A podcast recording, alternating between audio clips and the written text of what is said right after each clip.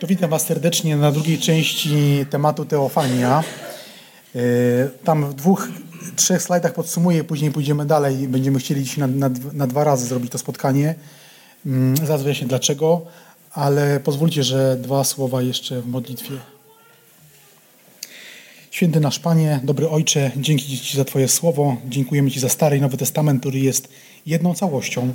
Dziękujemy Ci za Twoje objawienie Pana Jezusa Chrystusa, naszego Boga i Zbawiciela w Starym Testamencie. Chcemy to dzisiaj badać. Chcemy, Panie, abyś nas prowadził, otworzył nasze serce i duszę na chwałę Twoją, ku Twojemu uwielbieniu. Amen. Na koniec pierwszej części y, zakończyliśmy na, czy w ogóle omawialiśmy, omawialiśmy w ogóle trzy, y, może nie trzy, jeszcze raz powiem, y, samych patriarchów, tak? Mówiliśmy o Abrahamie, Izaaku i Jakubie, więc trzy osoby mówiliśmy i to, w jaki sposób Bóg im się pokazywał. I za każdym razem, kiedy omawialiśmy jakiś, jakiś, jakąś wyjątkową obecność Boga, to ona była inna niż poprzednia. E, dzisiaj też to zobaczymy, że Bóg za każdym razem objawiał się kolejnym ludziom w inny sposób.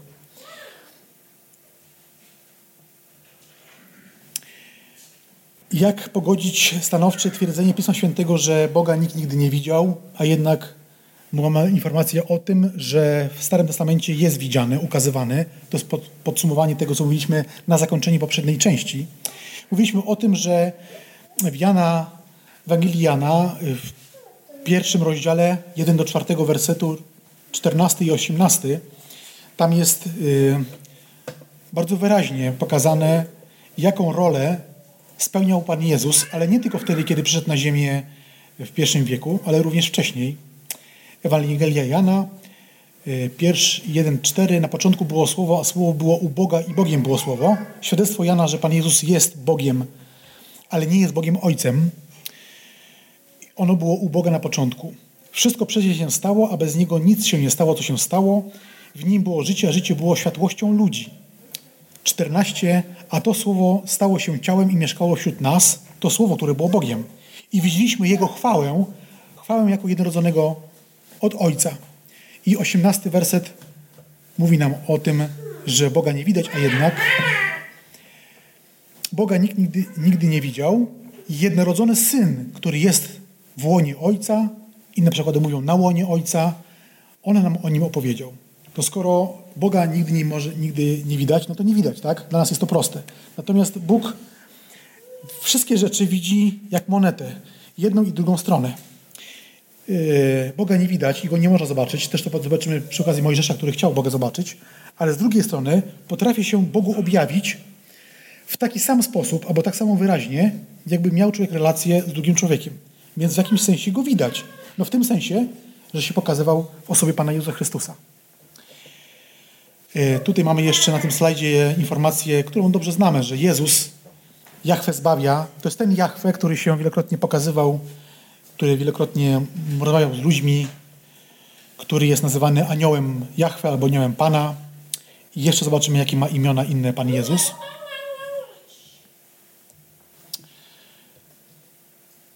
E, w liście do Kolosan 1, 15, 20 jeszcze apostoł Paweł potwierdza, przypieczętuje to, co Jan pisał, że Pan Jezus, On jest obrazem Boga niewidzialnego. Więc jeśli chcemy zobaczyć Boga, to patrzymy na Jezusa. Nie w tym sensie, że musielibyśmy się cofnąć w czasie, żeby go obejrzeć w pierwszym wieku, tylko możemy go oglądać, jaki jest jego charakter w Słowie Bożym. I jak zobaczymy, Bóg nie objawia się w taki sposób, że opisuje się y, fizycznie człowiekowi, ale daje się poznać poprzez to, w jaki sposób można go zrozumieć jako Boga atrybutów, a nie poprzez to, że możemy go zobaczyć i dotknąć to byłoby bardzo ograniczone poznanie Boga. Bardziej ludzi poznajemy nie wtedy, kiedy zobaczymy ich i mamy zapisane ich zdjęcie w swojej bazie telefonów, bo jeśli kogoś nie znamy, a mamy jego zdjęcie, odszukujemy, yy, przeszukujemy telefon, patrzymy na kogoś, to to jest. Bo za tą twarzą kryje się człowiek, którego znamy. I tak też Bóg przedstawia się człowiekowi. Nie po wyrazie twarzy, brodzie i tak dalej, chociaż mamy takie opisy, ale po to, po tym, jakim, jaki on jest. On jest przed wszystkim i wszystko istnieje dzięki Niemu. To jest ważne zdanie, tym bardziej, że w łonie chrześcijaństwa, to bardzo szeroko rozumianego. W tym sensie bardzo szeroko rozumianego, że są ludzie, którzy podają się za chrześcijan, uznając Pana Jezusa za element stworzenia. I to nie są tylko świadkowie Jehowy. Więc te, ten gron tych ludzi, którzy tak twierdzi, jest dość sporawe, jeśli chodzi o ogólne pojęcie, pojęcie chrześcijaństwa jako takiego. Dzisiaj omówimy pozostałe mm, y, spotkania Pana Boga z, z ludźmi, od Mojżesza aż do Zachariasza. To będzie ogólnie, ogólnie 10 spotkań. I muszę tu zauważyć, że y, to są tylko ogólne punkty, które widzicie tutaj na, y, na rzutniku. Jest 10 punktów, tak? ale niektóre są bardziej rozbudowane. Będziemy chcieli też je, po, nie, po nich się, z nimi się zapoznać.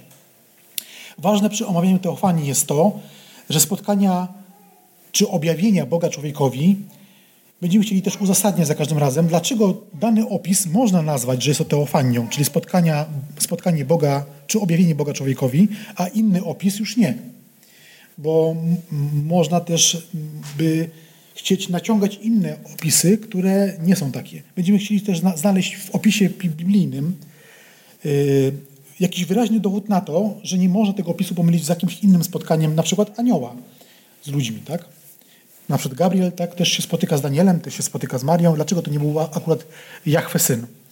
No, no bo mamy Gabriela, tak? No ale dlaczego nie? Będziemy chcieli to też zauważyć. Nie będziemy może zasięgać do tych spotkań anielskich, czyli posłańców Bożych, synów Bożych z ludźmi, ale pokażemy to tylko na przykładzie tych spotkań Boga z człowiekiem, kiedy widać wyraźnie, że to na pewno był Bóg.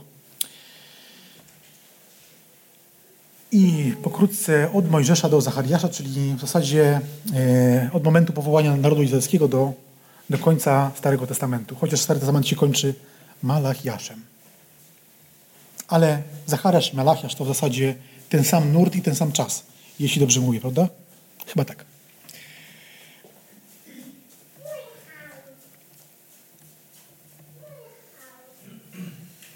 Płonący krzew i Mojżesz. Minęło parę stuleci od tego czasu, kiedy mówiliśmy sobie o Abrahamie, może jeszcze więcej niż parę, Izaaku i Jakubie. Kiedy otwieramy księgę obja e, list z Hebrajczyków, to tam mamy taką informację, gdybyśmy cały 11 rozdział, czy 12 przeczytali, chyba 12, to mamy od, taką informację tam, która może umknąć gdzieś, gdzie, że mamy, czytamy o tym, że chyba w 11, że Abraham mieszkał pod namiotem z Izaakiem i Jakubem. I gdybyśmy policzyli sobie lata Abrahama, 175 lat, i kiedy on zmarł, to okazało się, że on był w tej rodzinie patriarchalnej cały czas, jak Jakub już miał swoje dzieci. I one były dorosłe. To też pokazuje nam trochę na tą genealogię, którą widzieliśmy wcześniej, y, y, z, związaną z, z Noem i Adamem. Tak? Ci ludzie prawie się na siebie nakładali y, rodami, bo tak długo żyli. Abraham mieszkał w tych samych namiotach, w sensie rodziny, z Izaakiem, swoim synem, który miał już swoich synów, no i jednym z nich był, był Jakub.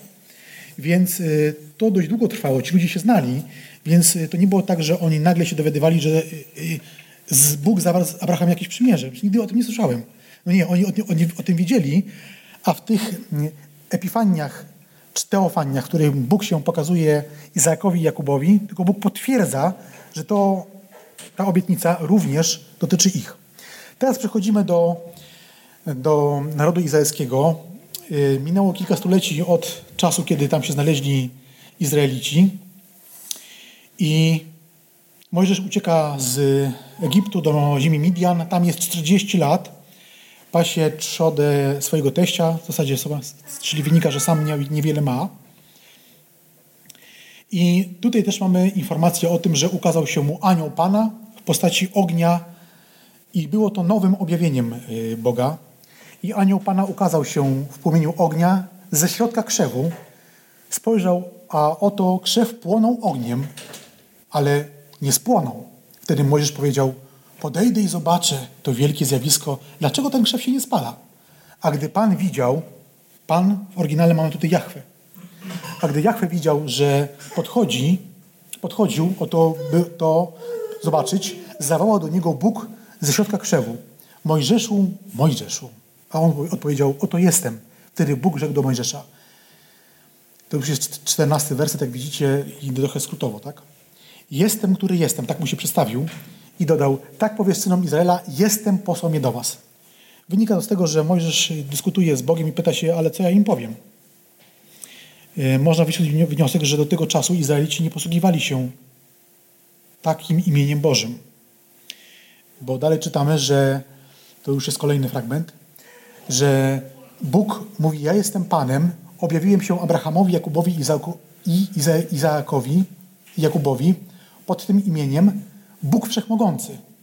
W oryginale, w oryginale mamy Jahwe y, Shaddai, jeśli sobie dobrze kojarzę, czy Adonai Shaddai. Natomiast oni nie posługiwali się w relacjach z Bogiem imieniem Bożym, chociaż mamy informację, bo to pisze Mojżesz, z własnej perspektywy, że kiedy pod drzewem, pod dębami Mamre Bóg przychodzi z aniołami do Abrahama, no to on mówi Jahwe, tak? Wydaje się, że on go zna po imieniu, ale de facto nie używa tego imienia, bo dopiero Mojżesz ma, ma je objawione w takiej formie. Więc cały ten czas oni wiedzą, że mają relację z Bogiem Wszechmogącym, ale nie posługują się Jego imieniem w tym sensie, w jakim później posługuje się Mojżesz i naród izraelski. Jest to nowe objawienie Boga w krzewie, krzewie y, płonącym i nikt wcześniej czegoś takiego nie doświadczył. Mamy tutaj w tym tekście kilka takich zwrotów, jak anioł pański, jak, y, bo to jest werset drugi, jak widzimy, trzeciego rozdziału, anioł Pana, czyli jakby posłaniec, tak? Bo anioł to posłaniec. Ale zaraz później, w tym samym tekście, tekście ten anioł mówi o sobie w pierwszej osobie liczby pojedynczej, ja Bóg. Tak? Czyli anioł Pana jest posłany i powinien powiedzieć, wiesz, Bóg mnie posłał i ja ci teraz przekazuję Jego słowa. Ale ten anioł Pana, który został posłany przez Boga Jahwe, mówi nagle jako Bóg Jahwe. Y, nie znam takiego posłańca czy y, przedstawiciela, który by mówił w taki sposób o swoim władcy, że on to powiedział, tak? Zawsze powoływał się na autorytet władcy, który to powiedział, a ja jestem tylko i wyłącznie tym, który tą informację przenosi. Bo trzeba mieć szacunek do tego, kto, kto mi wysyła, tak? Ja się odwołuję teraz do czasów, kiedy jeszcze posłowie szli z takim słowem do, do ludzi. I tutaj trzeba pamiętać o tym, że w taki właśnie sposób anioł Pana się przedstawia, ale mówi jako Bóg. Więc mamy dowód na to, że to nie jest jakiś tam anioł, na przykład Gabriel.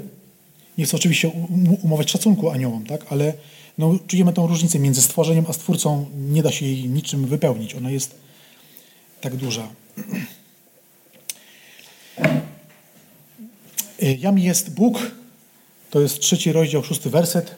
Bóg Abrahama, Izaaka, Jakuba potwierdza to, że to jest kontynuacja tego, co Mojżesz zna.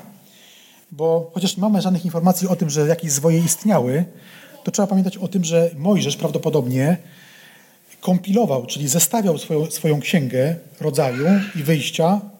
No wyjście też wiemy bo, wiemy, bo już wtedy brał w tym udział, ale wcześniej rodzaju kompilował z tych fragmentów różnych przekazów ustnych, zapisanych, które już istniały.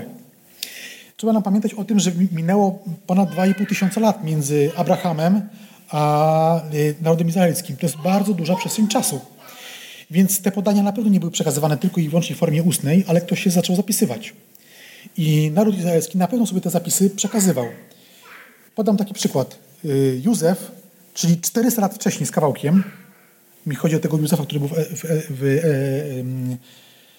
Egipcie, dzięki, on poleca swoim y, dzieciom i innym Izraelitom, zabierzcie moje kości, będziecie wychodzić, bo Bóg mi obiecał.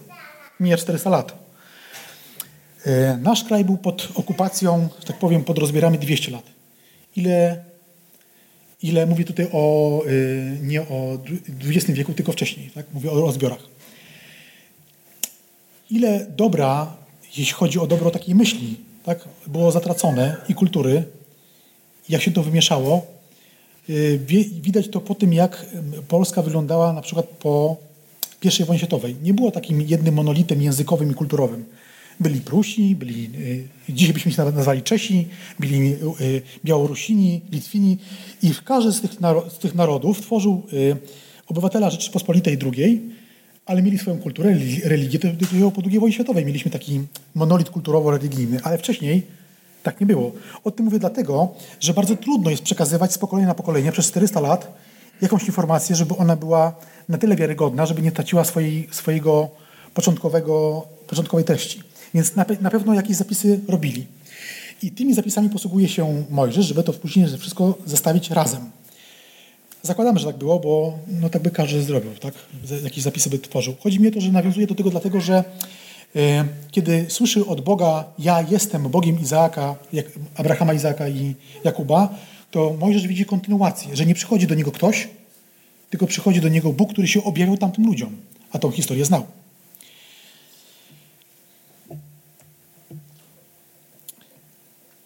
List do Hebrajczyków 11:27. Przez wiarę opuścił Egipt, nie uląkszy się gniewu królewskiego. To jest dobry moment, żeby też postudiować ten moment, tę, tę sentencję myślową, która jest tutaj. Bo w księdze y, wyjścia mamy informację, że on się przeląkł i uciekł przed gniewem króla. Tutaj mamy informację, że nie uląkł się gniewu króla. Jak to ze sobą pogodzić? Dzisiaj nie będę o tym mówił, ale to jest ciekawy temat do jakby rozbierania go na czynniki pierwsze. Który z tych pisarzy ma rację? Czy Mojżesz, czy autor listu tych Hebrajczyków?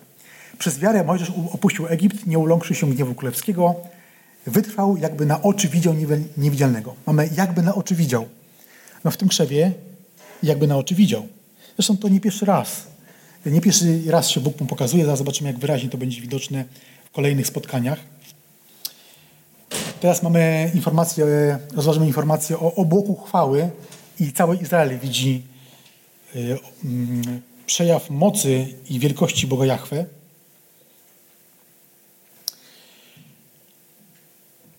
A Jahwe Pan szedł przed nimi za dnia w słupie obłoku, by prowadzić ich drogą, a nocą w słupie ognia, by im świecić, żeby mogli iść dniem i nocą.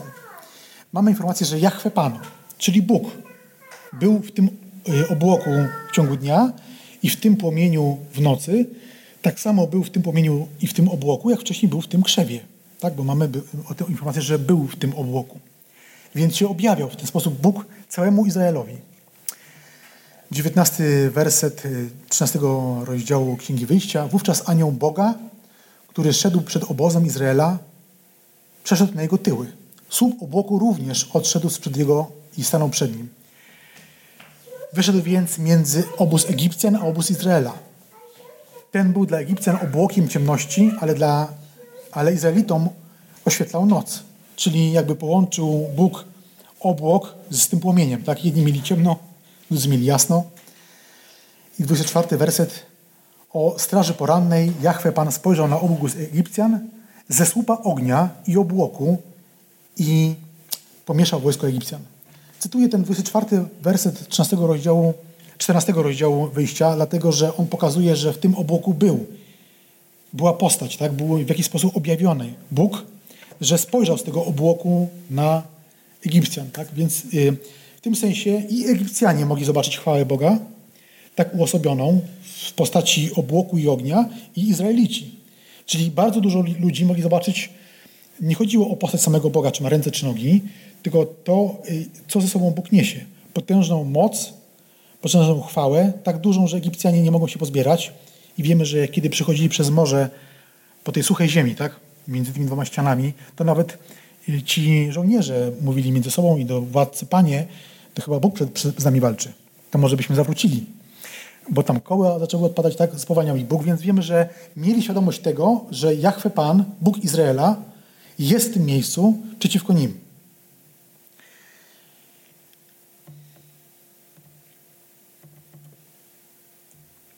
Obok chwały dalsza część, kilka fragmentów z Nowego Testamentu.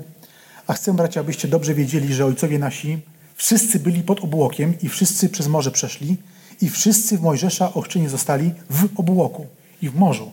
I wszyscy ten sam pokarm duchowy jedli i wszyscy ten napój duchowy pili, pili bowiem ze skały, z duchowej skały, którą, która im towarzyszyła, a skałą był Chrystus. Więc apostoł Paweł w mocy Ducha Świętego dobrze świadczy o tym fragmencie, rozumiejąc go w taki sposób, że tam był obecny Bóg Syn.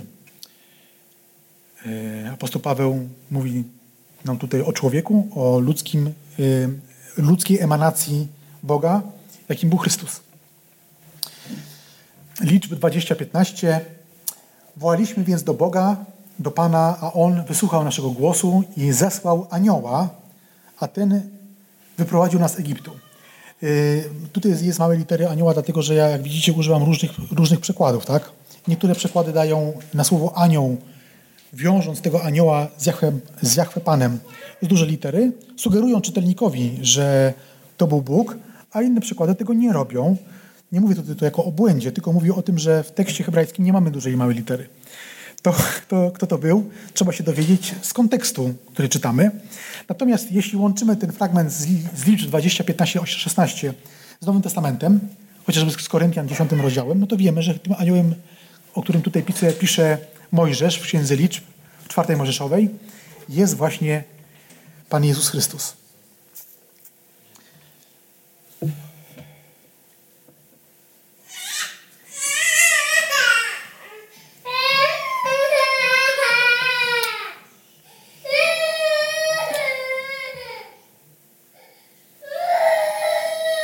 Już mamy spotkanie na Synaju ze starszyzną ludu, Izraelem. Bóg też się objawił y, tamtym ludziom, czyli Izraelowi i starszyźni ludu.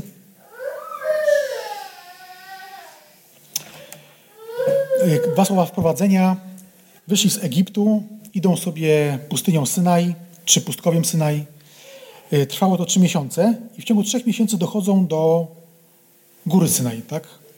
E, I tam są 11 miesięcy. I taki, tylko taka mała dygresja, gdyby stamtąd od razu poszli y, do ziemi obiecanej, to w zasadzie niecały rok, no trochę więcej jak rok, tak? Rok i y, załóżmy 5-6 miesięcy zajęłaby im cała podróż i byliby w ziemi obiecanej. A przyszli tam 40 lat później. Więc to pokazuje, jak dużo kosztowało jeden akt nieposłuszeństwa wobec samego Boga. Ale to tak na boku tylko o tym mówię. Tutaj mamy informację o tym, że cały lud, słysząc grzmoty i błyskawice oraz głosy trąby i widząc górę dymiącą, przeląkł się i zadrżał i stał z daleka. I mówili do Mojżesza, mów Ty z nami, a my będziemy Cię słuchać, ale Bóg niech nie przemawia do nas, abyśmy nie pomarli. Bóg wcale nie chciał ich zabijać, tylko pokazał jakąś cząstkę, yy, fragment atomu swojej mocy, na tej górze, a oni myśleli, że to jest ich ostatni dzień życia. Oczywiście w tekście tak tego nie czujemy, ale kiedy sobie wyobrazimy, co się musiało dziać, może ludzie, którzy przeżywają jakieś kataklizmy, załóżmy, nie wiem, w pobliżu wybucha wulkan czy trzęsienie ziemi, bardzo sobie mogą to uzmysłowić. Lepiej, żebyśmy oczywiście tego nie przeżywali, ale chodzi o to, że te przejawy mocy były dowodem na to, że na tej, na tej górze był Bóg. Tam Bóg stąpił. Izraelici dają tego dowód, bo mówią, ty mówisz z Bogiem, który tam jest, ale niech Bóg do nas już nie mówi, bo może się nasze życie skończyć. Ale Mojżesz mówi, nie bójcie się, na razie jest y, spokojny. Mówię na razie, bo zobaczymy, że to też mu przejdzie. Bóg przybył po to, aby nas, aby do was, was doświadczyć i pobudzić do bojaźni przed sobą. No i rzeczywiście ta bojaźń została pobudzona. Wstąpił Mojżesz wraz z Aaronem, Nadabem i Abichu i siedemdziesięciu starszymi Izraela. Czyli na tą górę weszli jakąś grupą. Ujrzeli Boga Izraela. Czyli Bóg, Jahwe Pan, objawił się wszystkim tym ludziom. Nie tylko w tym sensie, że e, tylko i wyłącznie Mojżeszowi, ale Izraelowi pokazał, że jest na tej górze. To oni powiedzieli, dobra, okej, okay, to, to może ty to załatw. Mojżesz zabiera ze, swojej, ze sobą tych, którzy są starszymi ludu, którzy mają wpływ na poszczególne plemiona, tak? No bo to wiemy, że parę milionów ludzi, więc to trzeba jakoś tym wszystkim zarządzać, tak? I chodzi o to, żeby ci ludzie, którzy mają wpływ na innych, ich prowadzą, też mieli w sobie, w sercu bojaźń Pana bo jeden może wszystkiego nie załatwi. I tutaj czytamy o tym, że ujrzeli Boga Izraela, a pod jego stopami jakby jakieś dzieło szafirowych kamieni, świecących jak samo niebo. No i wiemy, że to na nich podziałało. Wiemy też, że tam jest taki, taki motyw, gdzie Jetro y, doradza, sobie, doradza Mojżeszowi, wybierz sobie ludzi mądrych, którzy będą też sądzili lud. Możemy być przekonani, że wybiera spośród tych, którzy mają w sercu bojaźń pańską, bo ona była spowodowana, że widzieli obraz, ujrzeli Boga Izraela, który takim się przedstawił. Pod stopami jakby niebo z szafirowych kamieni. Więc niezwykły obraz Boga. Czyli to nie, nie, tylko poszczególni ludzie, ale również grupy ludzi mogli ob, ob, oglądać Boga w, w jakimś spotkaniu, w jakiejś teofanii.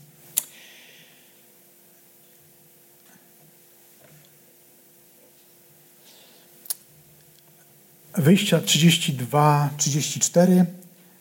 Idź teraz, prowadź ten lud, gdzie ci rozkazałem. Oto mój anioł, anioł, czyli posłaniec, pójdzie przed tobą, ale w dniu mego nawiedzenia ich też nawiedzę za grzech. Chodzi głównie o tą część, że Jachwę Bóg mówi do Mojżesza, że posyła do Mojżesza anioła. Więc można, można wyjść z założenia, no to jakiś anioł będzie ich prowadził, tak, tam któryś z rzędu. Nie wiem, może Michał, który jest naczelnym dowódcą zastępów niebieskich. Ale zobaczmy, jaki to jest anioł. 33 rozdział, czyli parę wersetów dalej. Poślę przed tobą anioła i wyrzucę Kananejczyka, Amorytę, Hetytę, Petryzytę, Hiwitę i Jebusytę i Mojżesz powiedział do Pana. Czyli cały czas Pan mówi z Mojżeszem o tym, że pośle jakiegoś anioła. Oto mówisz mi, prowadź ten lud, a nie oznajmiłeś mi, kogo poślesz ze mną. Ponadto powiedziałeś, znam Cię po imieniu, znalazłeś też łaskę w moich oczach, teraz więc jeśli znalazłem łaskę w Twoich oczach, czyli jakbym rzeczywiście był łaskawy, byś był dla mnie łaskawy, ukaż mi proszę Twoją drogę, abym Cię poznał i żebym znał łaskę, znalazł łaskę w Twoich oczach. Zważ także, że ten lud jest Twoim ludem. I Pan powiedział, moje oblicze pójdzie przed Tobą i dam Ci odpoczynek. Czyli Bóg konkretnie już mówi, jaki to będzie anioł. Że to nie będzie anioł w sensie syn Boga jako stworze, stworzenie, tak? Tylko to będzie ktoś wyjątkowy. Ktoś, to, kto będzie mógł być tytułowany obliczem Jachwę. Pan powiedział, ja ukażę mój majestat. Cały czas, coraz konkretniej przemawia do Mojżesza. I ogłoszę przed Tobą imię Pana, gdyż ja wyświadczam łaskę komu chcę. 21. I rzekł Pan, oto miejsce obok mnie, tam tylko wspomnę, że Mojżesz chciał, no to może bym Cię Boże zobaczył. Nie chodzi o to, że to było coś za dużo. Yy, może odwołam się do naszego nawrócenia. Czy nie jest tak, że jak mamy relację z Bogiem, to chcielibyśmy z biegiem czasu, z miesiąca na miesiąc, roku na rok, jeszcze więcej i jeszcze więcej Boga?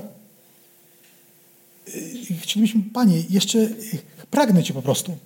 Czytamy Pismo Święte, widzimy Pana Jezusa, widzimy Jego osobowość i chcemy tej relacji jeszcze więcej. To sprawia Duch Święty, że my tak chcemy, yy, bo współdziała z naszym duchem, ale widać, że Mojżesz ma to samo pragnienie, bo widzi Boga, Jego, Jego potęgę i relacja człowieka z Bogiem właśnie na tym polega. Chcemy jeszcze bardziej Go poznać. Oczywiście Bóg jest niepoznawalny dla nas, bo my jesteśmy ograniczeni w czasie. Nawet żyjąc wiecznie ogranicza nasz czas istnienia od momentu pojawienia się, tak? Bóg jest wieczny. Ale to pokazuje nam taki przedsmak tego, co Bóg proponuje ludziom zbawionym na nowej ziemi, nowych niebiosach. Ciągłe, każdego dnia jeszcze więcej i jeszcze więcej poznawanie i bycie jeszcze bliższej relacji z Bogiem. Ktoś może powiedzieć, no gdzie jest koniec? Końca nie widać. Końca nie ma. Wieczne poznawanie Boga, no i może chce, pokaż mi się. I Bóg mówi, oto miejsce obok mnie, stań przy skale, gdy przechodzić będzie moja chwała, już nie jeszcze ja sam, tylko, tylko moja chwała, pojawię się w rozpadlinie skały, postawię cię w rozpadlinie skały i położę rękę moją na tobie, aż przejdę. A gdy cofnę rękę, ujrzysz mnie z tyłu, lecz oblicza mojego tobie nie ukaże. Wiemy, że chodziło o to, żeby zachował Mojżesz swoje życie.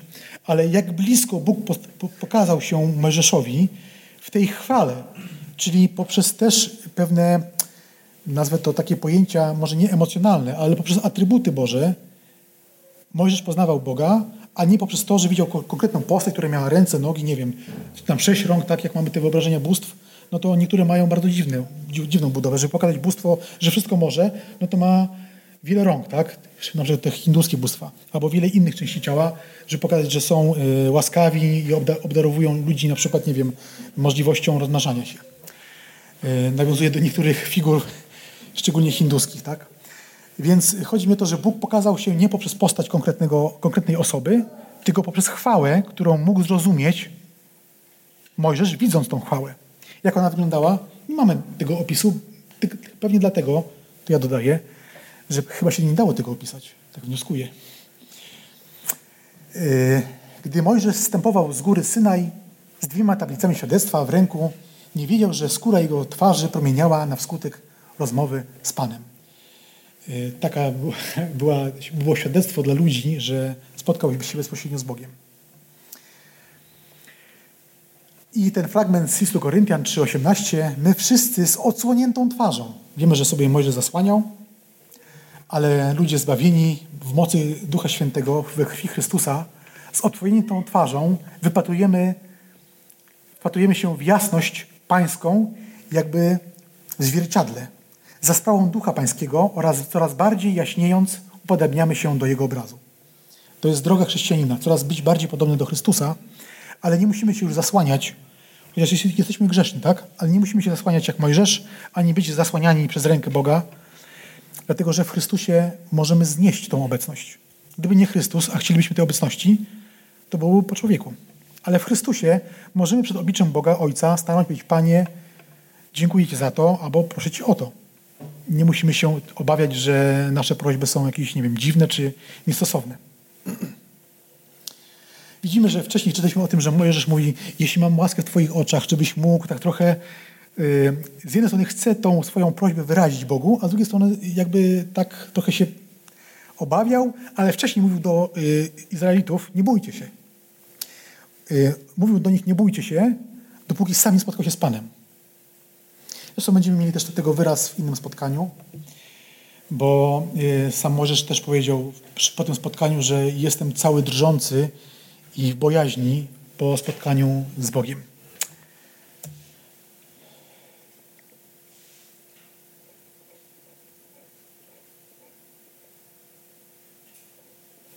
Dwunasty. Spotkanie z wieszczym prorokiem Balaamem. Dodałem słowo wieszczym, dlatego że on jest takim prorokiem, takim trochę na jedno oko. W sensie y, Biblia go nazywa prorokiem, w zależności od przykładu, bo, nie, bo niektóre przykłady oddają wieszcz.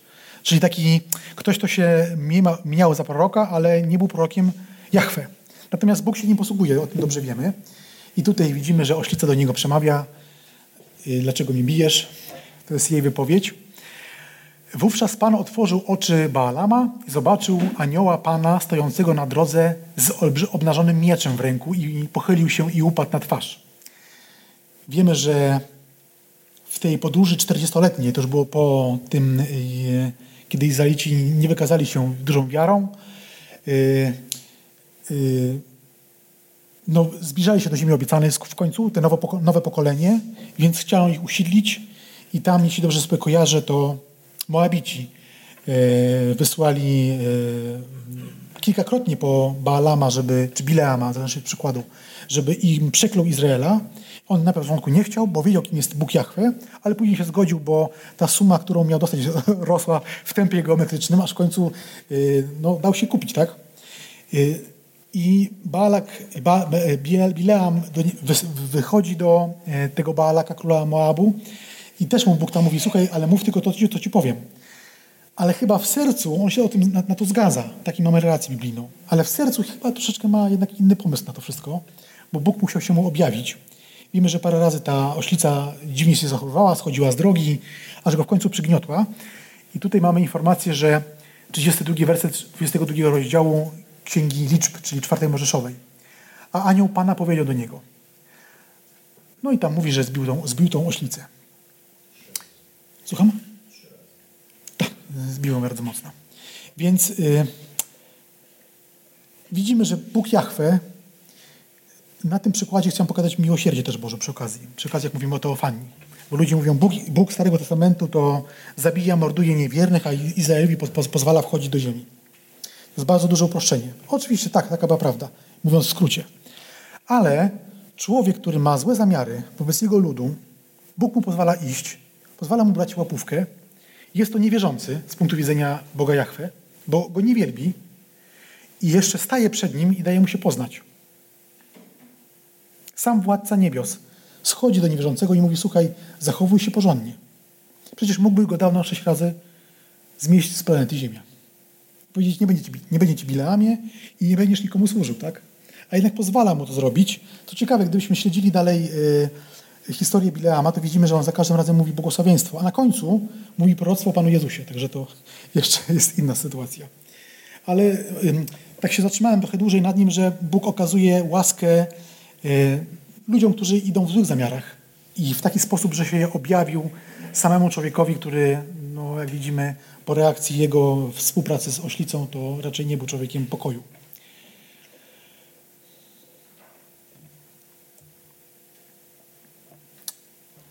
Jozue i naczelny wódz zastępów Pana. To już przechodzimy do zdobywania ziemi obiecanej. A gdy Jozue był nad, pod Jerychem, to jeszcze przed zdobyciem, zdobyciem Jerycha, zdarzyło się, że podniósł swoje oczy i ujrzał stojącego naprzeciw siebie męża, czyli mężczyznę, człowieka, tak? Z wydobytym mieczem w ręku. Jozue podszedł do niego i zapytał, czy należysz do nas, czy do naszych nieprzyjaciół? A ten odpowiedział, nie, ale jestem wodzem wojska Pana, czyli wojska Jahwe. Przyszedłem teraz. Wtedy Jozue upadł na twarz, na ziemię, oddał mu pokłon i rzekł do niego, co rozkaże mój Pan słudze swemu? A wódz wojska Pana rzekł do niego, zdejm z nóg sandały swoje, bo miejsce, na którym stoisz jest święte i Jozue tak uczynił. Dlaczego ten fragment tak odczytałem w całości? Dlatego, że mamy zupełnie tą samą sytuację, która była spod krzaku gorającego, tak? I czy Jozue o tym nie wiedział? No przecież bezpośrednio przez dziesiątki lat był przy Mojżeszu, więc na pewno to wiedział. Poza tym Mojżesz już na pewno bardzo dużą część y, swoich pis spisał, bo już nie wchodzi do ziemi obiecanej, tak? Więc można powiedzieć, że wszystkie te historie, które mamy w pięciu księgu są już zakończone.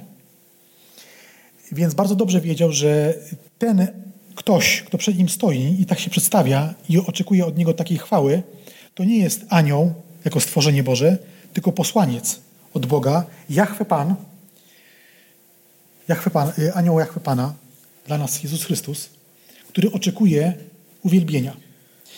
Y, zwracam na to szczególną uwagę, dlatego że są ludzie, którzy mówią o tym, że to był tylko i wyłącznie szacunek. Po pierwsze, nie był to tylko zwyczajny szacunek, dlatego że ten anioł mówi do niego: Zdejm sandały, to jest miejsce święte, gdzie ja jestem, jest święte. Tak samo jak tam, gdzie był Pan, gdzie był Mojżesz. Więc to od razu sobie Jozue sko sko skojarzył i nie dyskutuje z nim. Słuchaj, wiesz co, ale to dlaczego mam zdejmować sandały, skoro ty tylko tutaj sobie stoisz, tak? Bo nie, nie czytamy tutaj o tym człowieku, o tym mężu, że on jakoś jaśniał, że on jakiś miał y, niezwykłe przejawy mocy, tak? Tak wcześniej. Mógł być to zupełnie y, na rzut oka normalny mężczyzna uzbrojony z mieczem w ręku, tak? Więc on widzi wojskowego, tak? A tutaj Pan Jezus oczekuje od niego uwielbienia i on to robi. Y, dalej będziemy też o tym o, mówić, o, o, takim, y, o takiej sytuacji. Chodzi mi o to, żeby to zapamiętać, bo zaraz to połączymy ze sobą. Kiedy y, wiemy na pewno, że w Starym Testamencie mówimy o teofanii Bożej, właśnie między innymi, między innymi wtedy, kiedy anioł Boga, czy ten przedstawiciel, ten posłaniec oczekuje czci. A sługa Boży to robi. Bo różni ludzie w Starym Testamencie oczekiwali czci. Ale niekiedy, nie, nie, nie, niekiedy nie, nie oddawano tej czci tym ludziom po prostu. Bo oni takiej czci boskiej im się nie, należy, nie należało. E, jedno słowo hebrajskie dosłownie znaczy naczelny dowódca. My mamy w języku polskim dwa słowa naczelny dowódca, ale to jest takie słowo hebrajskie bardzo krótkie, które można przetłumaczyć właśnie w taki sposób. Wódz wojska Pana, albo naczelny dowódca, dowódca wojska Pana. Bardzo dużo słów w języku polskim. Dzisiaj już też wspomniałem na kazaniu, że język hebrajski jest tak elastyczny i płynny, że można y, jedynym sensem zdania oddać jeden wyraz w wielu znaczeniach. Anioł Pana stąpił do Gilgal, do Bokim. To jest kolejny fragment i tam też się y, pokazał. To już jest czasy sędziów, czyli już y, w, jakimś, w jakiejś części jest podbity y, ziemia obiecana. Wiemy, że nie cała. Bóg mówi dlaczego, ponieważ Izrael nie był wierny, więc nie pozwalał im tak daleko podbijać ten naród, jak oni by chcieli, a tak naprawdę oni też nie chcieli. Znamy taką sentencję, że Bóg mówi, jakbyś tam już był, to niech ci nie, nie rośnie sadełko, tylko dalej bądź tak w dziele, dalej y, posuwa się naprzód bo ja ci tą ziemię oddam. Ale Izraelici, jak wiemy, zajmowali swoje miejsca, te przydzielone, te trochę zdobyte, jak już było dobrze, bo mieli gotowe winnice, mieli gotowe domy, yy, często trzody i wszystko, wszystko już było gotowe, więc po co się dalej wysilać i zdobywać teren, skoro możemy żyć już tutaj, a ci ludzie później stali się dla nich kamieniem potknięcia, bo zboczyli od Boga. Więc mamy teraz ten moment, w którym Izrael sobie odszedł albo zaczął odchodzić od Boga i anioł Pana Wstępuje, z Gilgal do Bokim i rzekł. I też tym, tym podkreśleniem chciałem zwrócić uwagę na to, jak ten anioł Pania mówił o sobie. Wywiodłem Jeśli to jest posłaniec od Boga, to powinien powiedzieć, Bóg wywiódł was. Tak? On tego dokonał. Ja tylko wam o tym przypominam, jako ten y, herold, tak? Ale ten anioł Pana mówi, ja wywiodłem was z Egiptu i zaprowadziłem was do ziemi, którą przysiągłem dać waszym przodkom. I kolejny dowód na to. Powiedziałem, nie złamię mego przymierza. Izraelici z żadnym aniołem nie podpisywali żadnego przymierza. Przymierze było zawarte z Bogiem Jahwe na górze Choreb, Synaj, i to odbywało się w taki sposób. I każde przymierze od czasów Abrahama, kiedy mamy relacje takie zawarte, o tym też mówi list do Hebrajczyków, zawsze musi być przelana krew przez tego, który występuje z góry jako zawierającego przymierze. Ten, kto proponuje, proponuje przymierze, przelewa krew. Jak Bóg pod, pod, pod, górą chore przelał krwi? No tam nie widzimy, żeby Bóg kogokolwiek zażynał. Ale Mojżesz zostaje upoważniony przez Boga jako jego reprezentant. Jest obrazem Jezusa Chrystusa jako reprezentanta. W imieniu Boga on za, zawiera przymierze z całym Izraelem. I wiemy, że tam jest e, barwiona e, e, wełna. Tą wełną może być poświęca naród tak, krwią, więc to wszystko jest zgodnie z przepisami no, pięcio, pięcioksięgu. Też nie chcę się w, te, w te szczegóły wdawać, ale chodzi mi o to, że przymierze zawsze było zawierane w taki właśnie sposób, że musiała być przelana krew. Pamiętamy, jak Bóg zawiera przymierze z, z, Abrahamem, też o tym mówiliśmy poprzednio, no to te zwierzęta, tak? Abraham kładzie sobie i, i je pilnuje, ale okazuje się, że nie może ich upilnować, bo dzikie ptaki przylatują, chcą je zjeść, aż w końcu pada ze zmęczenia. Ale okazuje się, że one spłonęły, ponieważ między nimi przyszedł Pan. I Pan dokonał tego zniszczenia tych ofiar, a nie dzikie zwierzęta. Więc zawsze tak jest zawierane z Bogiem przymierze. My jesteśmy pod przymierzem Chrystusowym i też została przelana krew. Tylko Chrystusa, nie nasza. Ale zmierzam do, tego, że anioł nie zawierał z nimi przymierza, tylko Bóg. A ten anioł Pana mówi, że ja zawarłem z wami przymierze. I końcowe zdanie, wyście zaś nie usłuchali mojego głosu. Też cały czas podkreślamy ten fakt, że to Bóg mówi, będąc tym aniołem Pana, posłańcem Pana.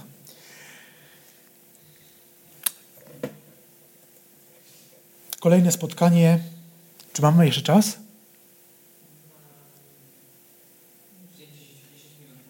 Dobra. Kolejne spotkanie. Gedeon i spotkanie pod dymem Ofra.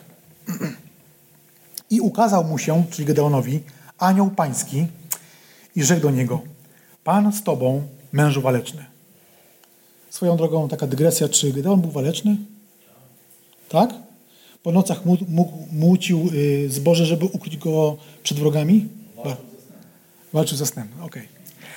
A Gedeon rzekł do niego, za pozwoleniem, panie mój, jeśli pan jest z nami, to dlaczego spotkało nas to wszystko? I gdzie są te wszystkie jego cuda? o których opowiadali nam nasi ojcowie, mówiąc, czyż nie Pan wywiózł nas z Egiptu? Teraz zaś porzucił nas Pan i wydał nas w rękę Midianitów. I tak specjalnie trochę przerysowuję to, bo tak mogła jego wypowiedź brzmieć, bo jak je czytałem, to tak sobie myślałem, czy to nie jest pewna pretensja do Boga? Przychodzi do niego anioł pański, Chrystus, Bóg, Syn, a yy, Gedeon tak się zachowuje. Jestem przekonany, że w tym, w tym momencie jeszcze nie wie, z kim ma do czynienia. Bo Zaraz zobaczymy tą przemianę. Wtedy Pan, czyli Jahwe, czyli już nie anioł pański, czyli posłaniec, stworzenie, czyli Pan, zwrócił się do niego i rzekł: Idź w tej mocy i wybaw Izraela z ręki Midianitów. Przecież to ja cię wysyłam, czyli nie jakiś anioł, tylko Bóg. Dziewiętnasty werset. I poszedł Gedeon i przyrządził koźle oraz placki z jednej efy mąki, mięso włożył do kosza, polewkę wlał do garnka i przyniósł do niego, do tego właśnie anioła pańskiego, pod dąb i położył przed nim. Anioł Boży rzekł do niego, weź mięso i placki i połóż je tam na skalę, a polewkę wylej. I tak uczynił. Wtedy anioł pański wyciągnął laskę, którą trzymał w ręce i dotknął jej końcem mięsa i placków, a w tym wybuchł ogień ze skały i strawił mięso i placki. Ale anioł zniknął z jego oczu. I teraz 22 werset.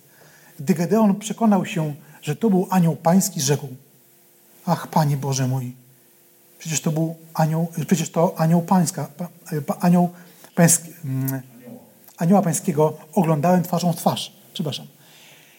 Teraz dopiero zdał sobie sprawę, z kim rozmawiał. Do tej pory to y, robi to po nocy. Tak naprawdę jest tchórzem, ale tutaj trochę takiego urka-burka, szef podwórka zgrywa, że mu ktoś mówi, Anioł, Bóg z tobą jest i z twoim ludem, ale my nie mamy tak dobrze, tak? A gdzie, gdzie jest ten nasz Bóg? Kiedy to zrozumiał, no to oddał cześć tej sytuacji. Zobaczmy, że anioł pański się uniósł, zostawił go w tym stanie przejęcia i nawet nie pozwala mu się w jakiś sposób tłumaczyć, tak? tylko tak go zostawia. To jest taka cenna lekcja y, dla ludzi, którzy mają przeświadczenie w sercu o działaniu Boga. Y, jak mówi księga y, List do Hebrajczyków, jeśli dziś Jego głos słyszycie, to jest ten czas. To jest ten czas. Bóg może kogoś wybudzić i pociągnąć do siebie szybko, innego wolno, ale to jest ten czas, żeby powiedzieć, Panie, rób co chcesz. Ja się boję o przyszłość, może nie wiem, zwolnią mnie z pracy, tak? Rzuci rodzina, y, czy coś innego się stanie, ale jeśli jestem z Tobą, to, to mam wszystko. Mamy tutaj y, też taką informację, że to jeszcze raz podkreślę, że ten anioł po hebrajsku Adona Jahwe y, mówi o sobie też w pierwszej osobie liczby pojedynczej, czyli, czyli mamy w opisie, że jest to anioł pański, ale mówi tak, jakby to mówił Bóg. Więc jest to Bóg, bo kiedy bierzemy pod uwagę inne, inne spotkania ludzi z aniołami, to żaden nie mówi w imieniu Boga, jakby sam był Bogiem. Tylko mówi, Pan mnie wysłał i ci mówię to i to. I mamy na końcu też może tylko tak yy, yy, zaznaczę, że, że ta relacja Gedeona z Bogiem Jahwe była na tyle skuteczna i wiemy, że on podjął się tego zadania w garstkę ludzi wytłuc y, potężne wojska. Zresztą to Pan za niego walczył. On w zasadzie to tylko tyle, co niósł te garnki i pochodnie. Ale chodziło o to, żeby działać. Nie chodziło jak działać, ale chodziło, żeby działać z wiarą. I zbierając tych swoich ochotników i pokonał Amalekitów i Midianitów razem zebranych. I mamy informację w sędziów 8.28, że ziemia zaś zaznawała spokoju przez 40 lat za dni Gedeona. I jeśli sobie dobrze kojarzę, to był chyba jeden z najdłuższych okresów spokoju dla Izraelitów w czasie sędziów. Bo to było tak, e, trochę parę lat było przy Bogu, później zapominali o Bogu w tym samym pokoleniu jeszcze, tak? E, później wzywali Pana, później e, znowu sobie przypominali, jak był sędzia i tak, tak była taka huśtawka.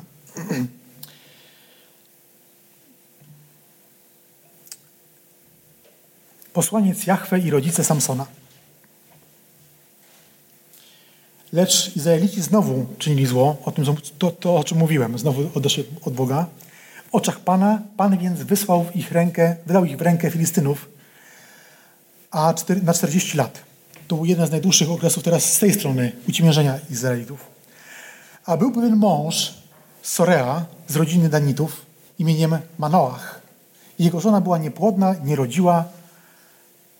Kobiecie tej ukazał się anioł pański rzekł do niej – Oto ty jesteś niepłodna i nie rodziłaś, ale, nie, ale poczniesz i porodzisz syna. Tylko teraz uważaj, nie pij wina, ani mocnego napoju, ani nie jedz nic nieczystego, gdyż to, co poczniesz i porodzisz syna, brzyd, oto poczniesz i porodzisz syna, brzytwa nie przejdzie po jego głowie, gdyż chłopiec ten od urodzenia będzie Nazirejczykiem Bożym i zacznie wybawiać Izraela z ręki Filistynów. I poszła ta kobieta i powiedziała do swego męża tak, przyszedł do mnie mąż Boży, czyli widziała pewnego mężczyznę. Wydał, wyglądał, y, wygląd jego był jak wygląd anioła Bożego, czyli to, nie był to taki normalny mężczyzna, tak? Niesamowity bardzo. Potrafiła, tak jak potrafiła go opisać, tak go opisała. Nie dało się może tego wyraźnie powiedzieć. Nie zapytałem go skąd jest, a on nie powiedział mi swego imienia. Przejdźmy dalej. Manoach wstał, więc poszedł ze swoją żoną, doszedł do tego męża. Chodzi o ten moment, może robię ten, taką wstawkę. Manoach poprosił ją, że gdyby on ci jeszcze raz spotkał, to mnie zawołaj, to ja, to ja z nim porozmawiam, bo ja jestem jednak głową domu, tak? I Manoach został zawołany. Wstał więc, poszedł ze swoją żoną do swego męża, pięć minut i rzekł do niego, czy ty jesteś tym mężem, który rozmawiał z moją żoną? A on powiedział, tak, jestem. Wtedy rzekł Manoach do anioła pańskiego, Chcielibyśmy, się, chcielibyśmy cię zatrzymać i przyrządzić ci koślątko. Anioł pański powiedział Manochowi, choćbyś mnie zatrzymywał, nie będę jadł z twojej potrawy. Lecz jeśli chcesz się przyrządzić, to złóż ją Panu, czyli Jehowie. Jako całopalenie Manoach nie wiedział bowiem, że jest to anioł pański. Tak samo jak Gedeon prowadzi z nim normalną rozmowę. Wygląda dziwnie, ale niech się wytłumaczy, tak? Potem rzekł Manoach do anioła pańskiego. Jakie jest twoje imię, abyśmy mogli cię uczcić, gdy spełnią się twoje słowa? Czy to nie jest dowód na to, że z, Mano, z wiarą Manoacha, Boga Jahwe, jest to coś nie tak? Dlaczego on się pyta jego o imię, skoro wie, że jest tylko jeden Bóg Jahwe w przybytku i chce jakiemuś innemu człowiekowi, którego słowa się spełnią, oddawać cześć? Dla mnie to coś, coś tu jest nie tak. Chyba chciał sobie zrobić z niego bóstwo jakieś kolejne. Ja to tak rozumiem, tym bardziej, że mamy to czasy, gdzie Izrael jest daleko od Boga. Anioł pański rzekł do niego, czemu się pytasz o moje imię? Ono jest dziwne. Niektóre przykłady mówią niezwykłe, cudowne albo tajemnicze. Bo wszystkie te wszystkie określenia od, odnoszą się do tego jednego słowa hebrajskiego, które tutaj jest. Wtedy Manoach wziął koźlątkę i ofiarę pokarm, z pokarmów i złożył je na skalę Panu, temu, który czyni dziwne rzeczy, a Manoach i jego żona widzieli, że gdy płomień buchnął z nad ołtarza ku niebu, także anioł wzniósł się w płomieniu ołtarzowym w górę. Taka sama reakcja, to samo zdarzenie, co przy Gedeonie. Też tam potrawa została spalona i anioł pański Chrystus odszedł z tą ofiarą. I tutaj też. I teraz to, co dotarło do Manoacha. To też Manoach i jego żona, widząc to, upadli na swoje twarze na ziemię. I nie ukazał się już anioł pański Manoachowi i jego żonie. Czyli nie mieli możliwości się wytłumaczyć z tego, że wcześniej tak sobie lekko do tego podchodzili. Wtedy też poznał Manoach, że to był anioł pański. I rzekł Manoach do swojej żony, na pewno pomrzemy, gdyż oglądaliśmy Boga. Teraz sobie uświadomił, że był to Bóg. Zobaczmy, że bardzo dziwnie się pokazuje e, Chrystus, Bóg Syn ludziom. Obłok, e, płomień, zupełnie normalny mężczyzna w zbroi z mieczem w ręku, albo jaśniejąca postać, która zatrzymuje oślicę i jej się pokazuje, a drugi jej nie widzi. Trochę podobna sytuacja jak do y, Pawła, Saula i kiedy został oślepiony przez Pana Jezusa. Więc widzimy, że te sytuacje, w których Bóg się objawia, sam wybiera w jaki sposób. I nie obraża się o to, że człowiek najpierw nie kuma, nie rozumie, co się do niego mówi. I ma wrażenie, że mówi z kimś, z jakimś dziwakiem, tak? Moje imię jest dziwne. Pewnie tak samo wyglądał, bo jego żona mówiła, że dziwnie wygląda, jakimś niezwyczajnie. Więc dopóki się nie stało to, co się, co się tutaj stało, czyli objawiała się chwała Boga przy spalaniu e, tej ofiary albo w inny sposób, no to ludzie sobie e, nie zdawali z tego sprawę. Ale chcę to podkreślić, bo teraz o tym też będę dalej mówił po przerwie, że za każdym razem, kiedy Bóg się objawia w swojej chwale w różny sposób, reakcja jest taka sama. Na kolanka, nie trzeba ich przymuszać, nie trzeba im ich przytłaczać, wiedzą, że mają do czynienia z Bogiem. Podsumowuję jeszcze tylko tą część z Manoachem, żoną i rodzicami Samsona. Na pewno umrzemy, gdyż oglądaliśmy Boga. W tym tekście, który byśmy przeczytali z Księgi Sędziów, to mamy takie określenia, które padają. Anioł pański, mamy też męż, mąż Boży, mamy też w różnych przykładach albo człowiek, jakiś człowiek, albo jakiś mąż, tak? czyli mężczyzna w zależności od przekładu. Mamy też yy, nazwanego tego anioła pańskiego Panem i Bogiem, więc nie może być to jakiś tam anioł yy, posłany przez yy, Boga, żeby go reprezentował, mówiąc o sobie, że jest Bogiem.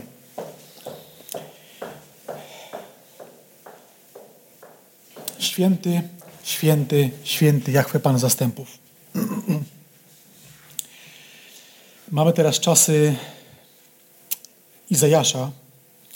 Izajasz, ludzie, którzy mają opanowany język hebrajski lepiej jak język polski, przyznają, że Księga Izajasza jest napisana y, przebogatą hebrajszczyzną z najwyższej półki. Niektórzy porównują to z Janem Kochanowskim. Y, I był to człowiek bardzo dobrze wykształcony z dworu. Y, jak widzimy, to nie tylko ludzie z gminu pisali fragmenty Pisma Świętego, ale powołuje różnych ludzi, nie ma względu na osobę. Mamy, mamy teraz rok, w którym umiera Uzjasz, król izraelski, 539 rok. I Czytamy tutaj w księdze Izajasza, szósty rozdział od pierwszego wersetu.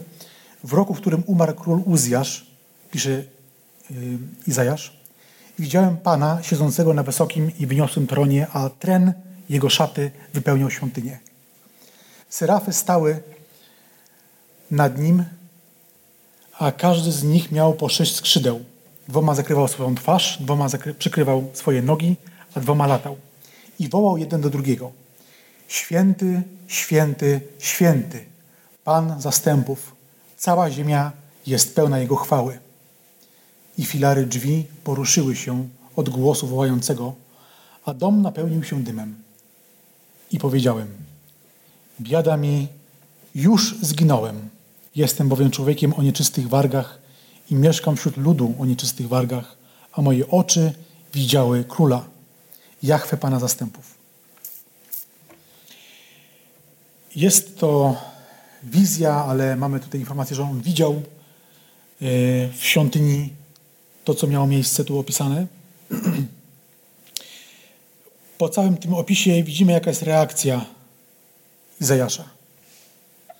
Tak więc widział tą chwałę Pana, która spowodowała w nim, jeśli nawet będziemy mówili, twierdzili, że to tylko i wyłącznie wizja, którą Bóg mu dał możliwość jakby projekcji przed jego oczami, czyli w jego głowie, wszystko jedno. Czy rzeczywiście widział w domu pańskim takie zdarzenie, będąc tam, to widać, że reakcja jest jego bardzo, bardzo mocno się przekłada na to, co widział, na rzeczywistą jego reakcję. O to mi chodzi. E, bo stwierdza, że już jest po nim. Ten człowiek dobrze sobie zdawał sprawę, że widząc Jachwę Pana zastępów, to yy, czeka go tylko śmierć. I nawet mówi, dlaczego tak się, tak się stanie. Bo jest człowiekiem grzesznym i mieszka wśród ludzi grzesznych, więc to się musi stać. I kiedy mówimy, kiedy czytamy ten fragment święty, święty, święty, to wielu biblistów, komentując ten fragment, wiąże go z różnymi innymi fragmentami Słowa Bożego, również Księgą Izajasza, 60, chyba 5 czy 6 wers, rozdział i 54 chyba, gdzie również mamy takie powody, żeby wnioskować z tekstu, który jest tak, tak ułożony. Nie będziemy ci tego mówić, może przy okazji, kiedy ktoś kiedyś z tego miejsca w szkole biblijnej poruszy temat Trójcy, to też jest temat y, olbrzymi, to y, niektórzy bibliści w swoim komentarzu odnosząc ten fragment do innych miejsc Pisma Świętego twierdzi, że to jest wyraz właśnie trójjedności Boga. W istocie trzy osoby, Ojciec, Syn i Duch Święty, dlatego trzy razy święty, a nie dlatego, że w języku hebrajskim trzy to już jest bardzo, bardzo ważna informacja. W języku hebrajskim bardzo ważna informacja to jest wtedy, kiedy jest dwa razy. E, trzy razy to jest jeszcze ważniejsza, ale to już nie zmienia wiele, wiele w przekazie. Ale to, jeśli chodzi o to, nie będę się sprzeczał, czy to chodzi o, o to, że to jest wyraz y, tych serafów nie, trójjedności Boga, czy tylko po prostu podkreślenia Jego świętości. Świętości, czyli oddzielenia. Prawda, Macieju? Święty oddzielony. Święto, święty oddzielony, czyli y, oddzielony od tych, którzy nie są święci, czyli w grzechu. Ale idźmy dalej. Izajasz jest świadomy swojej słabości i grzechu, i więc naturalna jest jego reakcja. Tutaj może taka informacja dotycząca e, serafów. E, to są, można powiedzieć, taka ognista gwardia przy ołtarzu, bo bardzo często w wizjach i w miejscach różnych Pisma Świętego widzimy właśnie serafów w takich, e, w takich okolicznościach.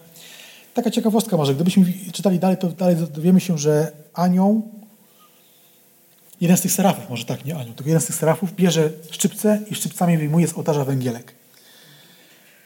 No anioł z szczypcami przecież się nie poparzy.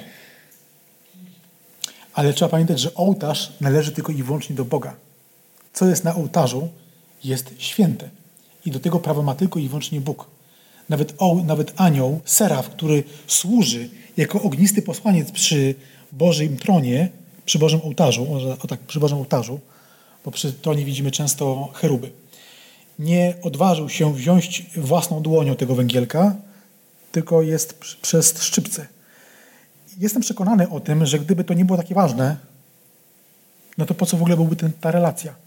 O tym mówię tutaj, że to jest kolejny dowód na to, że Izajasz spotkał się z Jachwepanem, który był w tam obecny, a ołtarz należy do Jachwepana. I co na nim położono, to już jest święty. Między innymi y, synowie Helego, Hofni i Pinechas tym grzeszyli, że zabierali części jedzenia, które należały do Boga, które im się nie należało. Nie jedli krwi. Ktoś mógł powiedzieć, no pewnie, że nie jedli, ale jedli tłuszcz. A tłuszcz przed wygotowaniem należał do Jachwę Pana. To taka dygresja tylko, która mówi o tym, jak Bóg jest bardzo święty, czyli oddzielony od grzeszników. Skąd wiemy jeszcze, że to był Jachwę Pan? I że ten Jachwę Pan to nie Bóg Ojciec, tylko Bóg Syn. Tu na dole mam y, pokazaną też Ewangelię Jana, 12 rozdział, 41 werset. Tam musieliśmy, musielibyśmy odczytać cały y, fragment, kilka wersetów wcześniej i później, żeby się tego domyśleć, ale Jan stwierdza w tym całym kontekście myślowym, to powiedział Izajasz, gdy widział jego chwałę i mówił o nim. A wcześniej Jan opisuje postawę Pana Jezusa. Mówi o nim, czyli o Panu Jezusie. To wynika wyraźnie z tego fragmentu, tam się nie trzeba niczego domyślać. Wystarczy odczytać chyba od, 20, od 38 wersetu. Kawałek dalej. Yy, I wiemy to też z tego, że gdybyśmy przeczytali też Księgę Izajasza od, od 6 wersetu dalej, to tam jest mowa o tym, że Bóg zatwardzi ich serce, że nie będą rozumieli, a ich oczami nie będą słyszeli, a oczami, oczami widzieli, a uszami słyszeli. I ten sam fragment, do tego samego fragmentu odwołuje się właśnie Jan i później stwierdza to, co tutaj jest napisane. To powiedział Izajasz, gdy widział jego chwałę. Czyli pokazuje nam y, relację od drugiej strony, bo Izajasz widział pierw jego chwałę, a później mówi, że Bóg mówi, że posyła go do ludu, który nie będzie go słuchał, a Jan od, od, odkręca tą kolejność. Pierw mówi o tym, mówiąc do obecnych sobie Żydów, takich jak tamci, zaczął Izajasza, że nie słuchają Chrystusa, ale to jest ten Chrystus, który wysyłał również Izajasza do dzieła Ewangelii. Dzieła Ewangelii za czasów Izajasza oczywiście. Wiemy, że nie Ewangelii z Ewangelii, czyli z Nowego Testamentu. Więc mamy tutaj bezpośredni dowód z Pisma Świętego, e, Starego, Nowego Testamentu, że jest to moment, fragment o e, chwale Pana Jezusa, który jest nazwany świętym, świętym, świętym Panem, czyli Jachwę zastępów. Ezechiel przed Panem siedzącym na tronie. Takim bardzo klasycznym objawieniem Pana pod postacią człowieka w wizji Bożej, y, Bożej chwały, to właśnie Ezechiel, 593 rok, mija piąty rok od pobytu zesłańców z Judy w Babilonie. Wiemy, że było, były trzy zsyłki, y, więc podbijano Izraela na raty, Babilon to robił na raty. Tam byli umieszczani y, królowie, tacy trochę marionetkowie, nawet bardzo. Ostatni z nich Sedekiasz, który miał możliwość życia, ale nie chciał żyć, bo zbuntował się przeciwko Nabuchodonozorowi, czy Nabukadnezarowi. Tak bardzo, że nie zobaczył Babilonu, bo ściągnięto go tam. Y, najpierw zabrano mu wzrok. Więc był w Babilonie, ale go nie zobaczył. A Babilon był imponujący. Więc taka kara trochę przykra. Ironia losu. Ale wracajmy do tego, co widział Ezechiel. Ezechiel, pierwszy rozdział.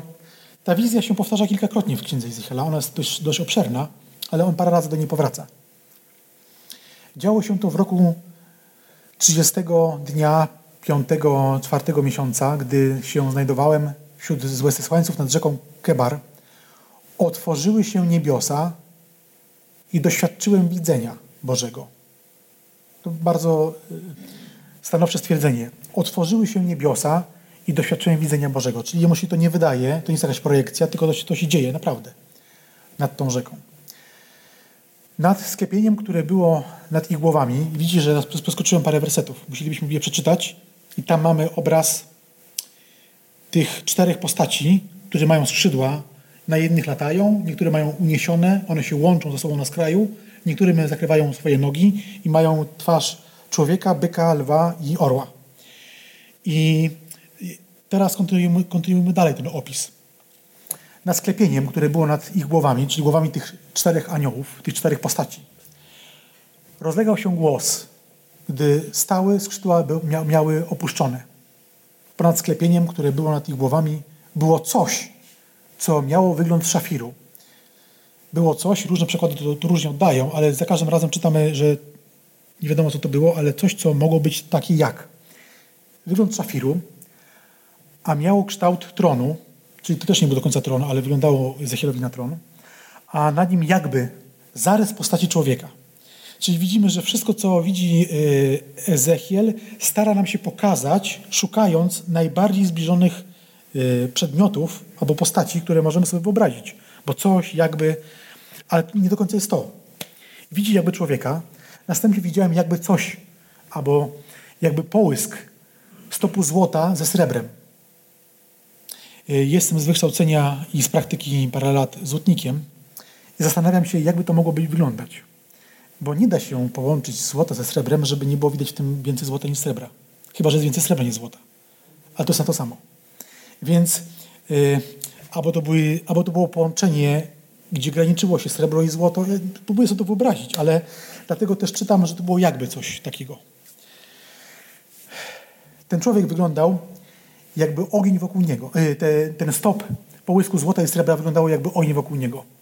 Ku górze od tego, co wyglądało jak biodra, i w dół od tego, co wyglądało jak biodra, widziałem coś, co wyglądało jak ogień, a wokół niego płomieniował, promieniował blask. Jak pojawienie się tęczy na obłokach w dzień tęczo, tęczowy, deszczowy, przepraszam, tak przedstawił się ów blask dookoła. Taki był widok tego, co było podobne do chwały pańskiej. Oglądałem ją, następnie upadłem na twarz i usłyszałem głos mówiącego – mamy strasznie dużo domyśl, domysłów, tak jakby coś podobne. E, jak wspomniałem wcześniej, autor stara się to nam e, ilustrować czymś, co jemu się to najbliżej kojarzy, tak to rozumiem. I jak byśmy przeszli teraz do Księgi Objawienia i opis, czytali opisy tego, co widział Jan, to też bardzo często mówi, jakby coś, co mu się kojarzy, to wygląda tak czy inaczej. Ale dlaczego o tym mówię? Dlatego, że chociaż tak do końca trudno jest sprecyzować, jaki to miało kształty i jak to wyglądało, bo wszystko jest tylko podobne, to ostatnie zdanie pokazuje, do czego to wszystko mnie zdążała, cała ta wizja. Następnie upadłem na twarz i usłyszałem głos mówiącego. Zatem Ezechiel wiedział, z kim ma do czynienia. Czyja to jest wizja? Kogo teraz widzi? Tej niezwykłej wizji, gdzie te obręcze jedna w drugiej kręciły się, E, te postacie z całością tego, e, tego jakby szkła szafiru, które było nad tymi postaciami i kołami, poruszały się we wszystkich kierunkach jednocześnie, nie musząc brać e, obu zakrętów, tylko po prostu zmieniały swoje, swój kierunek. Obręcze w obręczach, wszystkie miały oczy. No dziwne rzeczy, tak? Ale to zdanie na końcu nas przekonuje, że to była wizja Boga.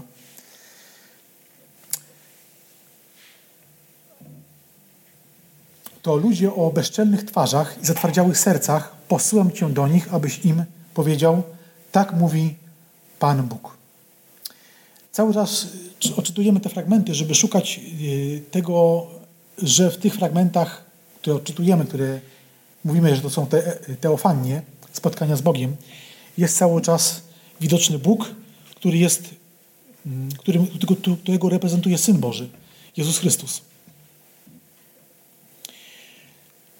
Tak, a propos, to jest opis tych czterech postaci, to z tekstu byśmy się dowiedzieli, że to są cheruby i opisane są jako taka gwardia czy elitarna grupa y, istot niebiańskich, które są, y, mają dostęp bezpośrednio do tronu Bożego. Serafowie są wokół ołtarza, tak się powtarzają często w Piśmie Świętym, a cheruby wokół tronu Bożego.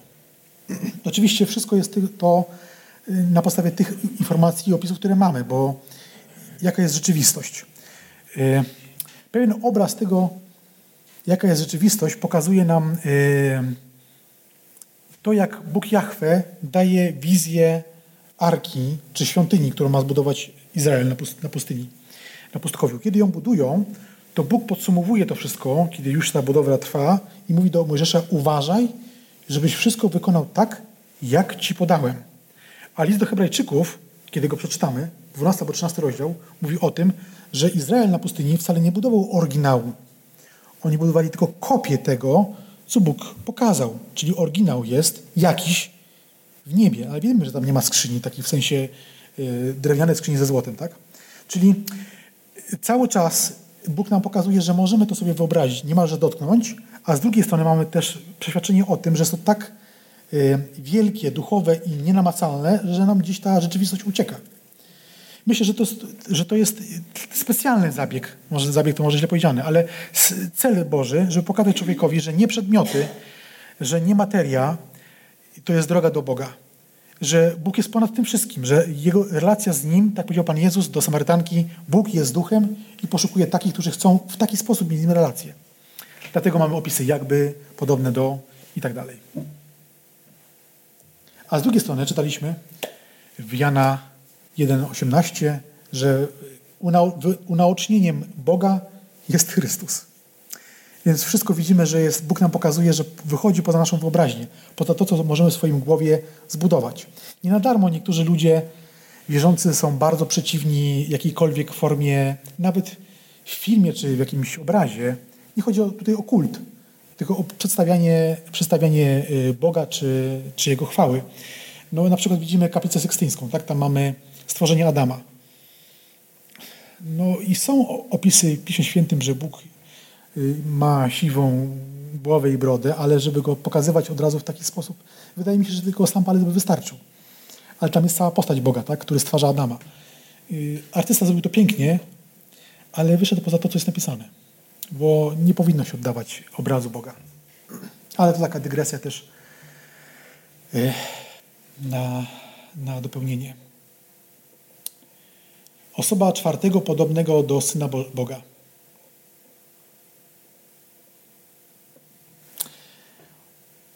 Mamy teraz y, to z Księgi Daniela. I może dwa słowa wprowadzenia. Otóż jest to sytuacja, w której Nabuchodonozor, Nebukadnecar, stawia posąg. Zaraz odczytamy ten fragment, ale jeszcze chciałbym dwa słowa wprowadzenia zrobić. Mianowicie wcześniej, gdybyśmy zajrzeli do Księgi Daniela, mamy informację o tym, że ten, ten władca miał sen. Ten sen chciał, żeby mu ktoś wyjaśnił, ale nie tylko wyjaśnił, ale również opowiedział. Bo jak ci powiem swój sen, to mogę pod to wszystko naciągnąć. Więc y, nikt taki się nie znalazł oprócz Daniela. Daniel mówi, że to tylko Bóg Jahwe, jego Bóg może mu to wyjaśnić i mówi mu sen o posągu. Ty jesteś o królu tą głową ze złota a wszystkie inne królestwa po tobie to będą już te resztę. Król, który włada w zasadzie większością albo całym ówcześnie znanym światem, co mógł sobie pomyśleć? Ja jestem głową ze złota. To ja. Ale ja sobie zbuduję taki posąg, który będzie cały ze złota. I to będę cały ja. Mógł sobie tak pomyśleć. Oczywiście to jest tylko mój dodatek, ale y, ten sen mógł być poniekąd dla niego powodem do tego, żeby zbudować taki posąg. Swoją drogą on miał około 40 metrów niecały, e, o podstawie 3 metrów ponad, więc e, i ze złota. Myślę, że nie był cały odlany ze złota, bo to nie dałoby rady nawet dzisiaj tego zrobić, chyba że mieli jakąś technologię, której my nie znamy, ale pewnie było, był obłożony blachami ze złota, tak? wszystko jedno, czy to były blachy, czy było odlewane, na pewno musiałby, musiała być jakaś początkowa warstwa odlana, żeby to było stabilne. To tak czy inaczej trochę tego złota tam trzeba było e, wydać mieć. I to też był taki pokaz splendoru i potęgi y, Nebukadnecara. Król, y, król Nebukadnecar ukazał, kazał z, zrobić posąg ze złota, 60 łokci wysokości, 36 łokci szerokości i postawił go na równinie Dura w prowincji babilońskiej. Przechodzimy teraz do wersetu 6. Kto zaś nie upadnie i nie odda pokłonu, ten będzie natychmiast rzucony do wnętrza rozpalonego pieca, ognistego ósmy werset. Dlatego wtedy pewni mężowie chaldejscy, czyli babilońscy, wystąpili i złośliwie oskarżyli Żydów. Mamy teraz dziesiąty werset. Ty, królu, wydałeś rozkaz, aby każdy, kto usłyszał głos rogu, fletu, cytry, harfy, lutni oraz dud oraz wszelkiego rodzaju instrumentów muzycznych, padł i oddał pokłon złotemu posągowi. Kto by zaś nie upadł i nie dał pokłonu, ten będzie wrzucony do wnętrza rozpalonego pieca ognistego. Są mężowie judzcy, którym powierzyłeś urząd prowincji babilońskiej, Szadrach, Meszach i Abednego, Azariasz, Micheasz i Aza, y, Hananiasz chyba, jeśli dobrze pamiętam. Ci mężowie nie y, uważają y, za, nie zważają na Twój rozkaz o królu, nie czczą Twojego Boga i nie oddają pokłonu złotemu posągowi, który Ty złożyłeś. I tutaj chciałbym się odnieść do tego, co mówiłem wcześniej, w pierwszej części naszego spotkania, mianowicie to, kiedy mówiłem o tym, że za każdym razem, kiedy sobie ludzie uświadamiali, że mieli do czynienia z Bogiem, to oddawali Bogu cześć, padali na kolanka. Dlaczego ci ludzie nie chcą? Gdyby to nie był Bóg, gdyby to nie był Bóg Jahwe, Bóg Syn, tylko jakiś anioł, no i oni przez ten swój głęboki szacunek, padając na kolanka, wyrażaliby tylko cześć i szacunek temu posłańcu Bożemu, ale nie Bogu, no to dlaczego nie mogliby to zrobić chociażby ci? To tylko szacunek. Szacunek dla króla. Król wiele nie chce. Nie chce, żebyśmy teraz e, może palili kadzidła, tak jak to było w czasie rzymskim. Chce, żebyśmy tylko i wyłącznie oddali szacunek jego posągowi. Mogliby sobie tak to wytłumaczyć, ale oni dobrze wiedzieli, że tak nie jest, dlatego że ci, którzy ich oskarżają, mówią, ci mężowie nie zważają na twój rozkaz o królu, nie czczą twojego Boga. Ten wizerunek yy, tego wielkiego posągu może się domyśleć, że mógł, mógł przypominać trochę nawet Nebukadnecara, skoro to był wyraz jego potęgi, no to nie chcieli temu posągowi oddawać czci. Szesnasty werset. Wtedy Szadrach, Meszach i Abednego powiedzieli królowi Nebukadnecarowi. I Józefowi mu powiedzieć, bardzo nieładnie mu powiedzieli. Ale w zasadzie dobrze. My nie mamy potrzeby, i tak jest oczywiście w oryginale, nie mamy potrzeby odpowiadać ci na to, królu. Ale mu powiedzieli, jeśli Bóg nas wyratuje, to będziemy wyratowani, a jeśli nie, no to i tak nie będziemy czcić Twojego Boga. Więc chociaż nie musieli odpowiadać na to, ale odpowiedzieli. A on odpowiadając rzekł, oto ja widzę, mamy teraz moment, w którym już y, zostali wrzuceni do pieca, może takie dwa, dwa słowa. Y, ten piec nie był specjalnie dla nich budowany.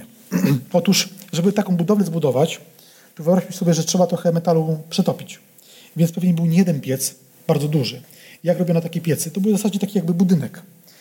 Ten budynek nie był opalany tylko i wyłącznie e, materiałami stałymi, bo nigdy się takiej temperatury wielkiej mm, dla tak dużych mas złota nie osiągnie, żeby ją odlać i uzyskać z tego jakieś fragmenty duże, żeby móc z tego cokolwiek robić. Więc to, są, to były takie, no, można powiedzieć, budynki, którym paliwem zapłonowym było e, na pewno drewno albo e, węgiel drewny, ale żeby ono się paliło z taką temperaturą, żebyśmy osiągnęli palnik dzisiejszy, palnik załóżmy tlenowo-gazowy, to robiono mieszankę z złoju, robiono mieszankę z, z żywicy, e, z trocin, mieszano wszystko razem i jeszcze do tego smoła i starano się to pod ciśnieniem wpsiknąć do tego pieca, co powodowało, że e, on był zbudowany z cegieł. Te cegły były wypalane, tak żeby te wewnętrzne mogły wytrzymać taką temperaturę. Więc one miały temperaturę taką, że były po prostu białe żeby odlewać całe te duże ilości metalu. Więc no to nie był taki piecyk y, typu koza domowy, tylko może być taki piec hutniczy, to bardziej przypominał taki piec. Więc mamy y, wypowiedź Nebukadnecara, Nabuchodonozora. Oto ja widzę czterech mężów chodzących wolno w środku ognia i nie ma na nich żadnego uszkodzenia, a wygląd czwartej osoby podobny jest do anioła. Ja tu specjalnie podałem dwa przykłady, dlatego że jest tam wyraz, który można również oddać jako anioł, natomiast z kontekstu yy, wielu tłumaczy yy, oddaje to jako syn Boga, że Nabuchodonozor mówi, czwarta osoba jest podobna do Syna Bożego. Yy, I też mamy tutaj informację o tym, że jest to Syn Boga, Jezus Chrystus.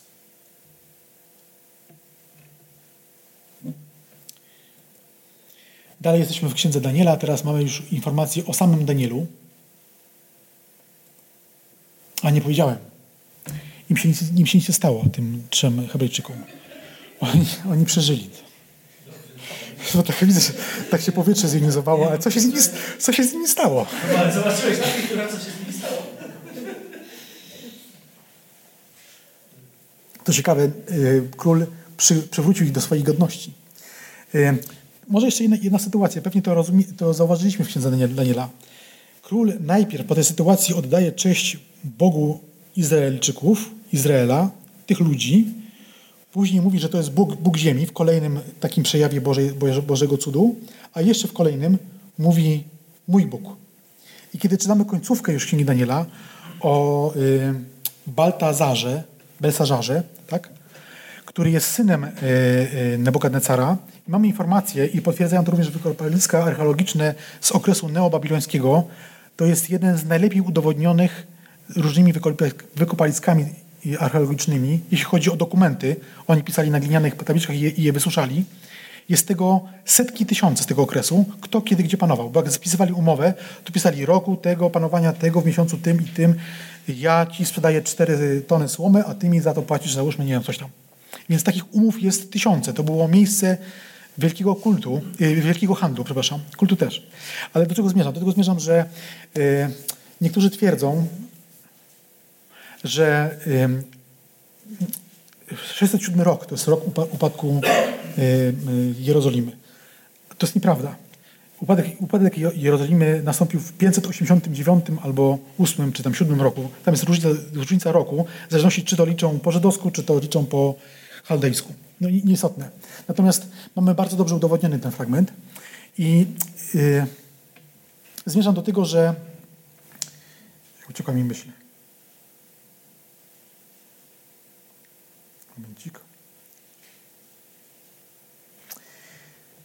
Ja tutaj chciałem powiedzieć jako puentę.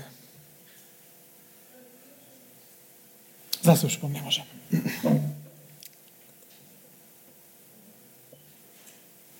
Bo teraz mówimy o Danielu.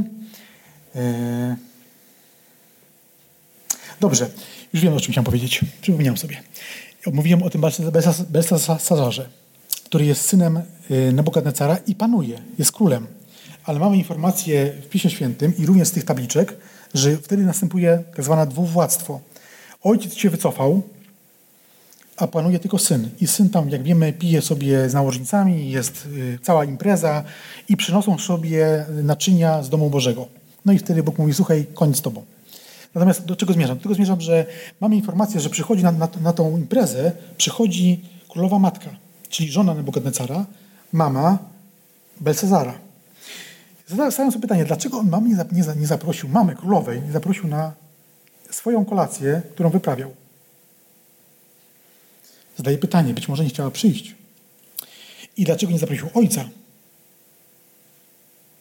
Może nie chciał przyjść. Można wyciągnąć wniosek, że ci ludzie zostali wierzącymi. Że przyjęli jako swego Boga Boga Jahwe, dlatego że y, końcowe fragmenty z Księgi Daniela, które czytamy o Nebukadne- Nebukadnecarze, to on oddaje Bogu Jahwe cześć jako swojemu Bogu. Już nie Bogu Izraela, już nie Bogu ziemi, całej ziemi, tylko mówi o, że to jest jego Bóg. Więc wielu biblistów, to nie jest mój pomysł, wielu biblistów wyciąga wniosek, że można zakładać, że skoro później jego rodzice tego Belsazara nie chcą brać udziału w jego hulaszczym życiu, między innymi bezczeszczeniu tych naczyń, no to, yy, to znaczy, że się od niego trochę odsunęli, ale są dalej, mają dalej miano króla i królowej. Dobrze, to teraz przechodzimy do Daniela. I patrzyłem, aż trony zostały postawione, a odwieczny, w wie- w wielu przykładach mamy tutaj napisane sędziwy.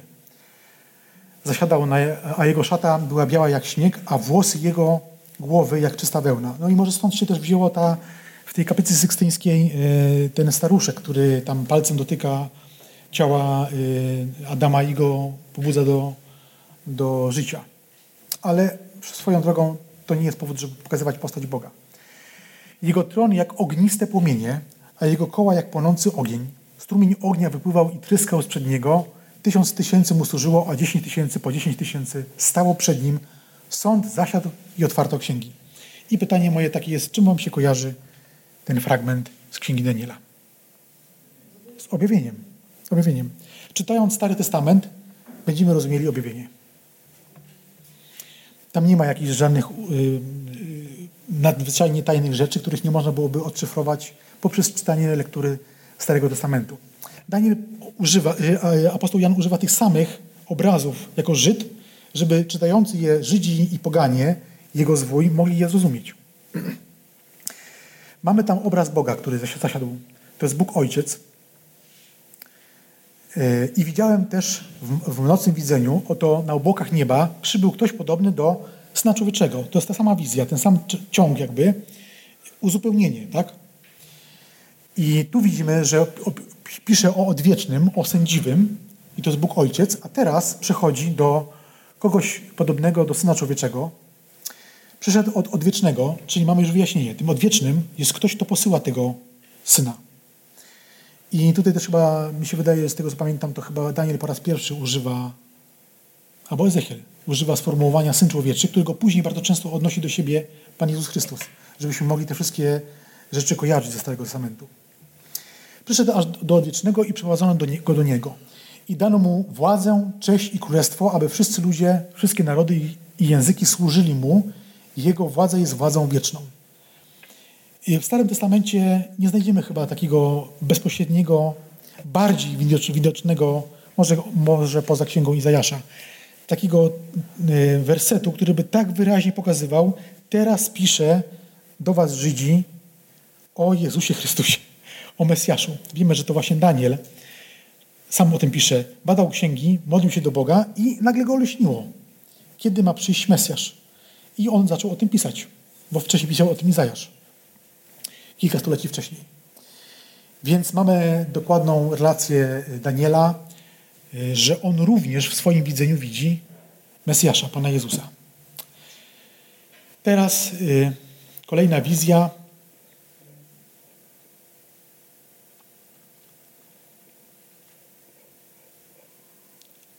Jeździec w Dolinie Mirtów. Księga Zachariasza. To już są czasy Dariusza po, podbi po podbiciu przez y, Medopersję Babilonu. W drugim roku Dariusza słowo Pana doszło do Zachariasza, syna Berechiasza, syna proroka, Iddo, mówiące. Widziałem w nocy, a oto mąż jechał na rudym koniu, który stał wśród mirtów, które były na nizinie, a za nim konie rude, pstrokate i białe. Wtedy zapytałem, kim oni są, mój panie? A anioł, który ze mną rozmawiał, no i później mu wyjaśnia, kim to jest, ale to już nie istotne, co tam jest. Istotnie jest to, kim jest ten anioł. Drugi fragment z trzeciego y, rozdziału. Potem ukazał mi Jozułego, który tutaj jest y, Jozue kapłan, a nie Jozue przewodnik Izraela. Był tam taki kapłan, który był właśnie Jozuem, też, też jest opisany dobrze w Starym Testamencie. Najwyższego kapłana, który stał przed aniołem Pana i z szatana stojącego po jego prawicy, aby mu się sprzeciwić. Ale Pan, w oryginale, ale Jachwę powiedział do szatana. Niech cię Jachwę zgromi, szatanie. Niech cię skarci Jachwę.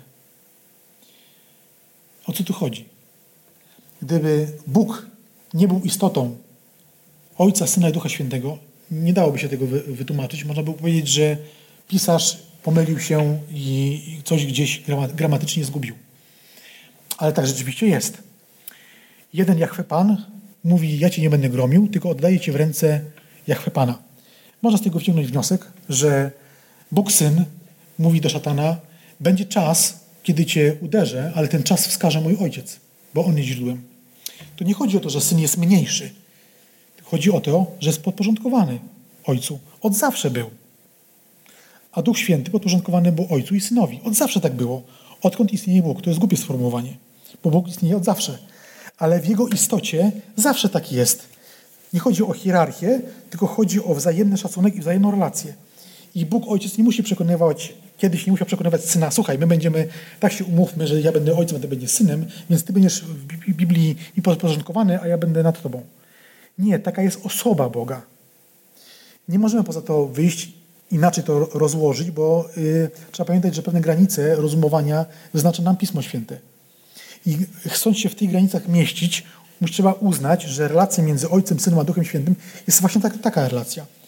Równych osób, równych bóstwu, równych czci, a jednak jest pewna, pewne podporządkowanie na zasadzie posłuszeństwa, na zasadzie usłuchania, chociaż moją wspólną wolę, taką samą. Jak to pojąć? Ja nie wiem, ale tak jest. Zatem piąty werset powiedział jeszcze: Niech włożą mu na głowę piękną tiarę. Włożyli więc piękną tiarę na jego głowę i oblegli jego szaty. Anioł Jahwe stał obok. Więc cała ta jakby sytuacja rozgrywa się przed Bogiem Jahwe, Ojcem, w obecności Boga Syna, Boga Jahwe, y, Jezusa Chrystusa i to, na to wszystko przy, przygląda się Zachariasz.